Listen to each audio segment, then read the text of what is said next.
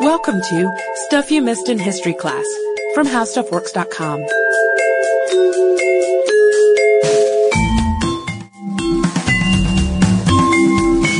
Hello and welcome to the podcast. I'm editor Candace Gibson, joined by staff writer Jane McGrath. Hey, Candace.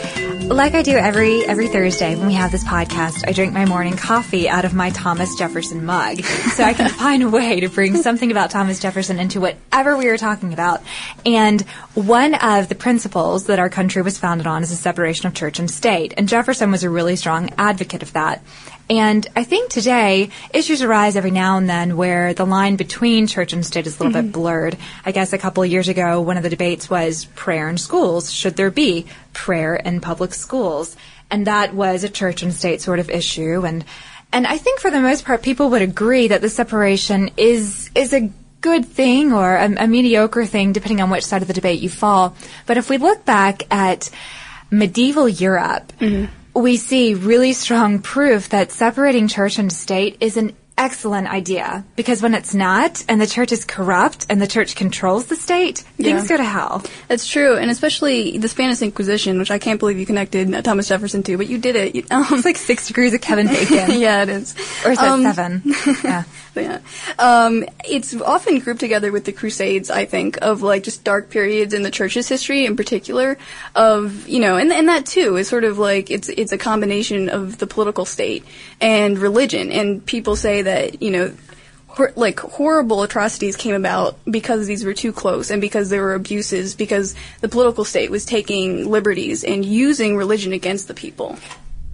I think you're right, Jane. I think that there are a lot of similarities between the Crusades and the Spanish Inquisition. And one of the main reasons is that the church was using the argument that God was on its side. Mm-hmm. And who are the monarchs to buck the church when the church is essentially a direct agent of God? That's right, yeah, and also in connection to the Crusades, I, I think it often gets oversimplified in history class uh, for a lot of reasons. But, you know, when you look at, you take a close look at it, and not all of the actors who involved had uh, quite as, like, the bad motives that, that are associated. And um, it's just interesting to take a look back at the myth surrounding the Inquisition and compare that to the reality that happened. That's true, and if you want to boil the Inquisition down to a basic point, it was a movement about purging, mm-hmm. and that may be a rather harsh word. We can certainly think of a lot of other historical movements that were about purging or, or cleansing the population of a certain type of people.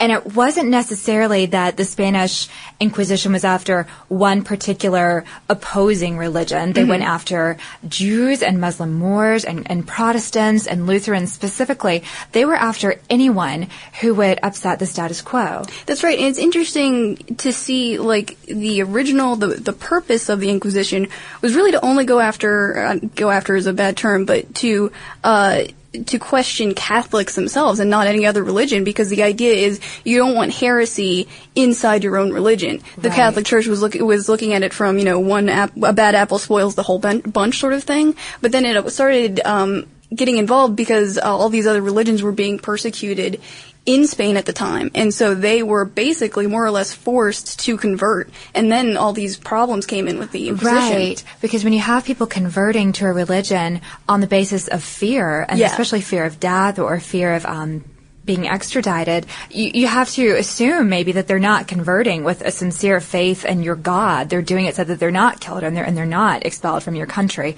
But before we go any further, let's let's give y'all a framework here. So we're talking about Spain, and specifically around the eleventh through the nineteenth centuries. And uh, also, it, it might help if we define heretic in terms mm-hmm. of the Spanish Inquisition.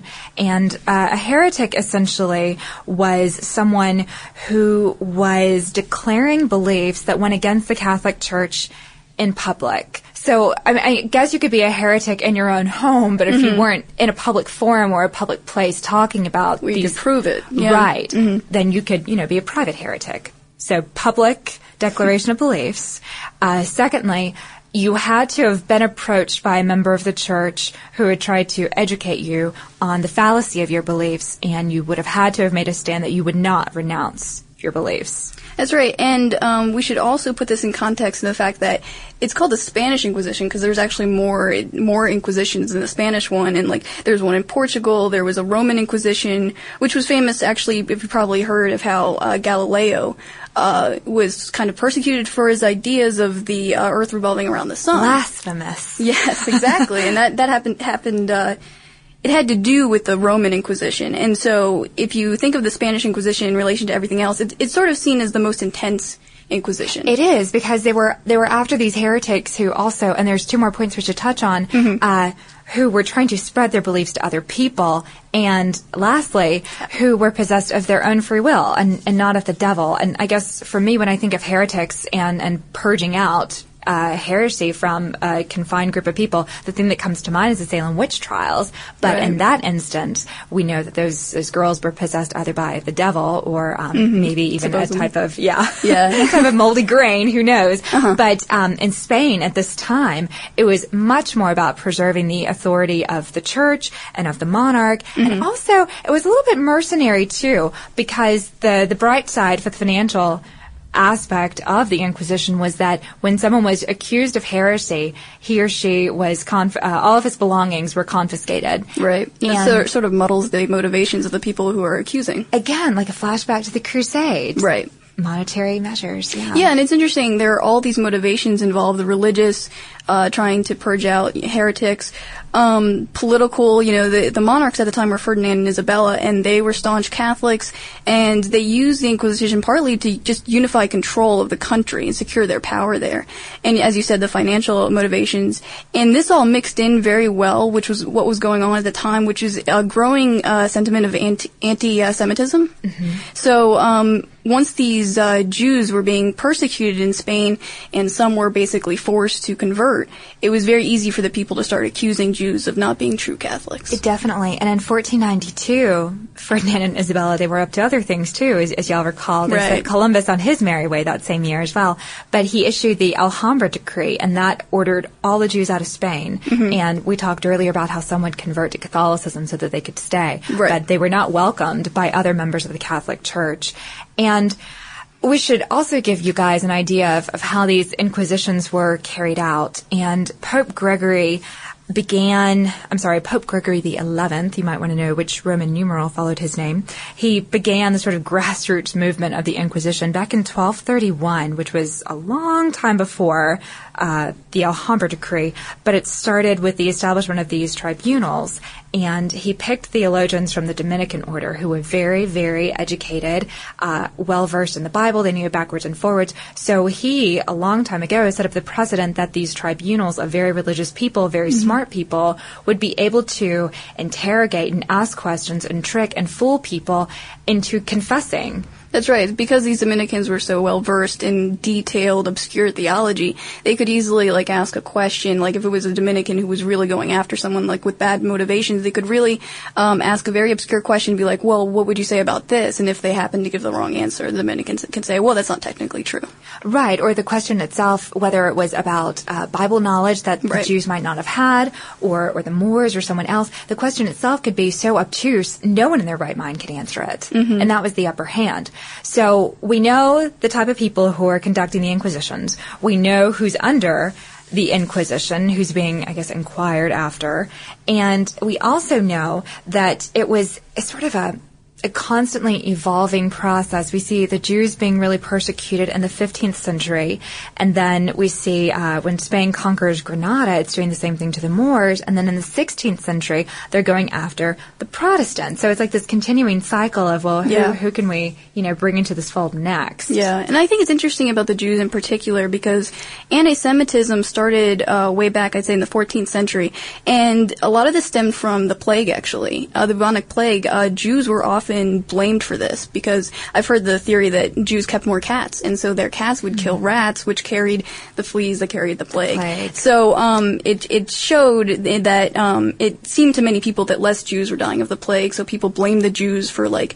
you know, for causing it. And uh, so this fed a lot of anti-Semitism, and then by about thirteen forty-eight, uh, and then again in thirteen ninety-one, uh, there were violent attacks and basically massacres, they're called pro- pogroms, um, against Jews in Spain. And the difficult thing about being brought to one of these tribunals, if you were a Jew or a Moor or a Lutheran, is that you had to testify on your behalf. If you did not testify, it was automatically assumed that you were you were guilty mm. of heresy. And the scary thing is that you could be brought before a tribunal and not told what the charge was, and also you didn't know who else was going to be testifying against you. And you didn't have a lawyer or anyone else to help you yeah. in your case. And the same people who were conducting the Inquisition were also the ones who issued the punishment. That's right. So it was, it was a very corrupt matter and a very corrupt state of affairs. And another important term to remember when you're talking about the Inquisition in history is uh, auto de fe, I believe it's pronounced. Mm-hmm. Uh, these were famous ceremonial uh, sentencing of heretics. And what happened was it was elaborate and spectacular, like procession and a mass. And then you give an oath of obedience to the Inquisition. And then there was a sermon. And then at the end, they read the sentences to uh, to give to the heretics. And although they didn't actually... Um, serve, they didn't actually punish them and carry out the sentences at this ceremony. Uh, a lot of people later associated them all together. So a lot of people associate the Inquisition with torture. Right. And I think that that certainly is one of the lasting legacies of yeah. the Spanish Inquisition, that, you know, that sort of rapid fire questioning and then also the torture that accompanied it. But you should know and be clear on the fact that torture didn't really become a part of the Inquisition until around twelve fifty-two. That was mm-hmm. when Pope Innocent the Fourth issued a bull that permitted torture to extract confession from the supposed heretics. That's right. And I was reading historian uh, Helen Rawling. She was arguing that, um, you know, although the Inquisition associated with torture and the death penalty, they only basically, almost exclusively implemented these things in the first two decades of the Inquisition. And she compares this to other countries in Europe at the time, like Uh, England and around Germany, where they were burning heretics f- for much longer time, up until the sixteen hundreds. And we know from the secret Vatican records that were released one hundred years after all the Inquisition activities had ended, we know that there was actually just a very small percentage of, of heretics who mm-hmm. died.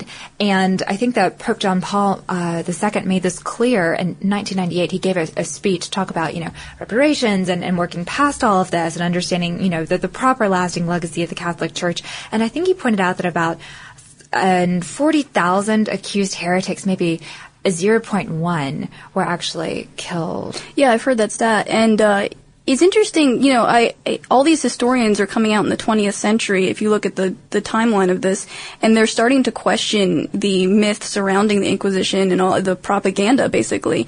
And historians are, are saying, like, uh, a lot of this is exaggerated. Um, the torture and everything that happened with the Inquisition is exaggerated because of partly the Protestant Revolution, it, like anti-Catholicism propaganda, and also just political enemies of Spain, you know, an anti-Spain sentiment would exaggerate this as well. And, um, if you just consider it in context compared to other things that were going on, it's just interesting to see the, the myth that uh, is really central to the Spanish Inquisition, that it was like the worst thing uh, happening and nothing uh, that horrible has ever happened, you know, anywhere else, when really it's it's not that it's not that simple.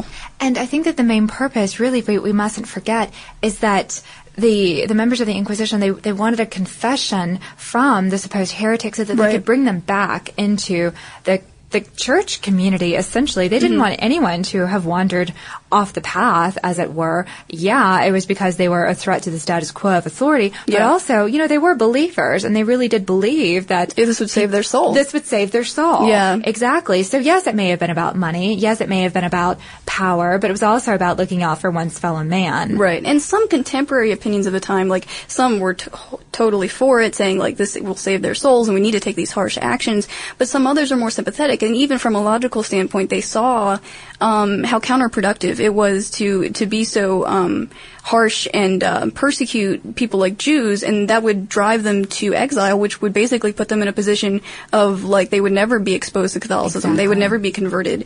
And so, you know, there were different opinions at the time, too, that were more sensible. So those heretics who did stay and who did confess, whether they actually were heretics or whether they were confessing because they'd been tortured or, or questioned to the point of confessing, they were given penances, and some of them mm-hmm. were as simple as wearing, well, maybe not simple is the right word to use, but they were given penances like wearing really heavy crosses around their necks, or yeah. they were made to go on pilgrimages, and others were forced to stay in prison. But I think that the legacy of torture that endures in regards to the Spanish Inquisition is because the, the torture and And pardon my, my glee with saying this. It was just, it was so amazing and just creatively constructed. I mean, I know that's a crazy thing to say, but you look at some of these... Crazy di- look in your eye. I know, I know. I'm just glowing thinking yeah. about it. But you look at some of these devices that they used, like the rack and yeah. thumb screws and mm-hmm. and burning coals on people's bodies. I mean, this is the stuff that, that horror movies and, you know, like bodice-ripping historical dramas are made of. This is what people want to remember about history, I it's think. It's true. It's more dramatic. And it is. It's yeah. simpler to reduce the Spanish Inquisition down to a person being stretched across a rack and their mm-hmm. joints being pulled in opposite directions to the point where their ligaments snap and their bones come out of their sockets. Right. I'm just saying. It is one way to think of the Spanish Inquisition. But it should not be the only way. Yeah. So, whether my um, all of a sudden bloodthirstiness has intrigued you for more details, or you want to know more about the Catholic Church and the Reformation, uh, medieval England, or Ferdinand and Isabella and Columbus, be sure to check out how stuff works dot com. And if you have any questions for Jane and me, please email us at podcast at howstuffworks dot com. For more on this and thousands of other topics, visit how stuff works dot com.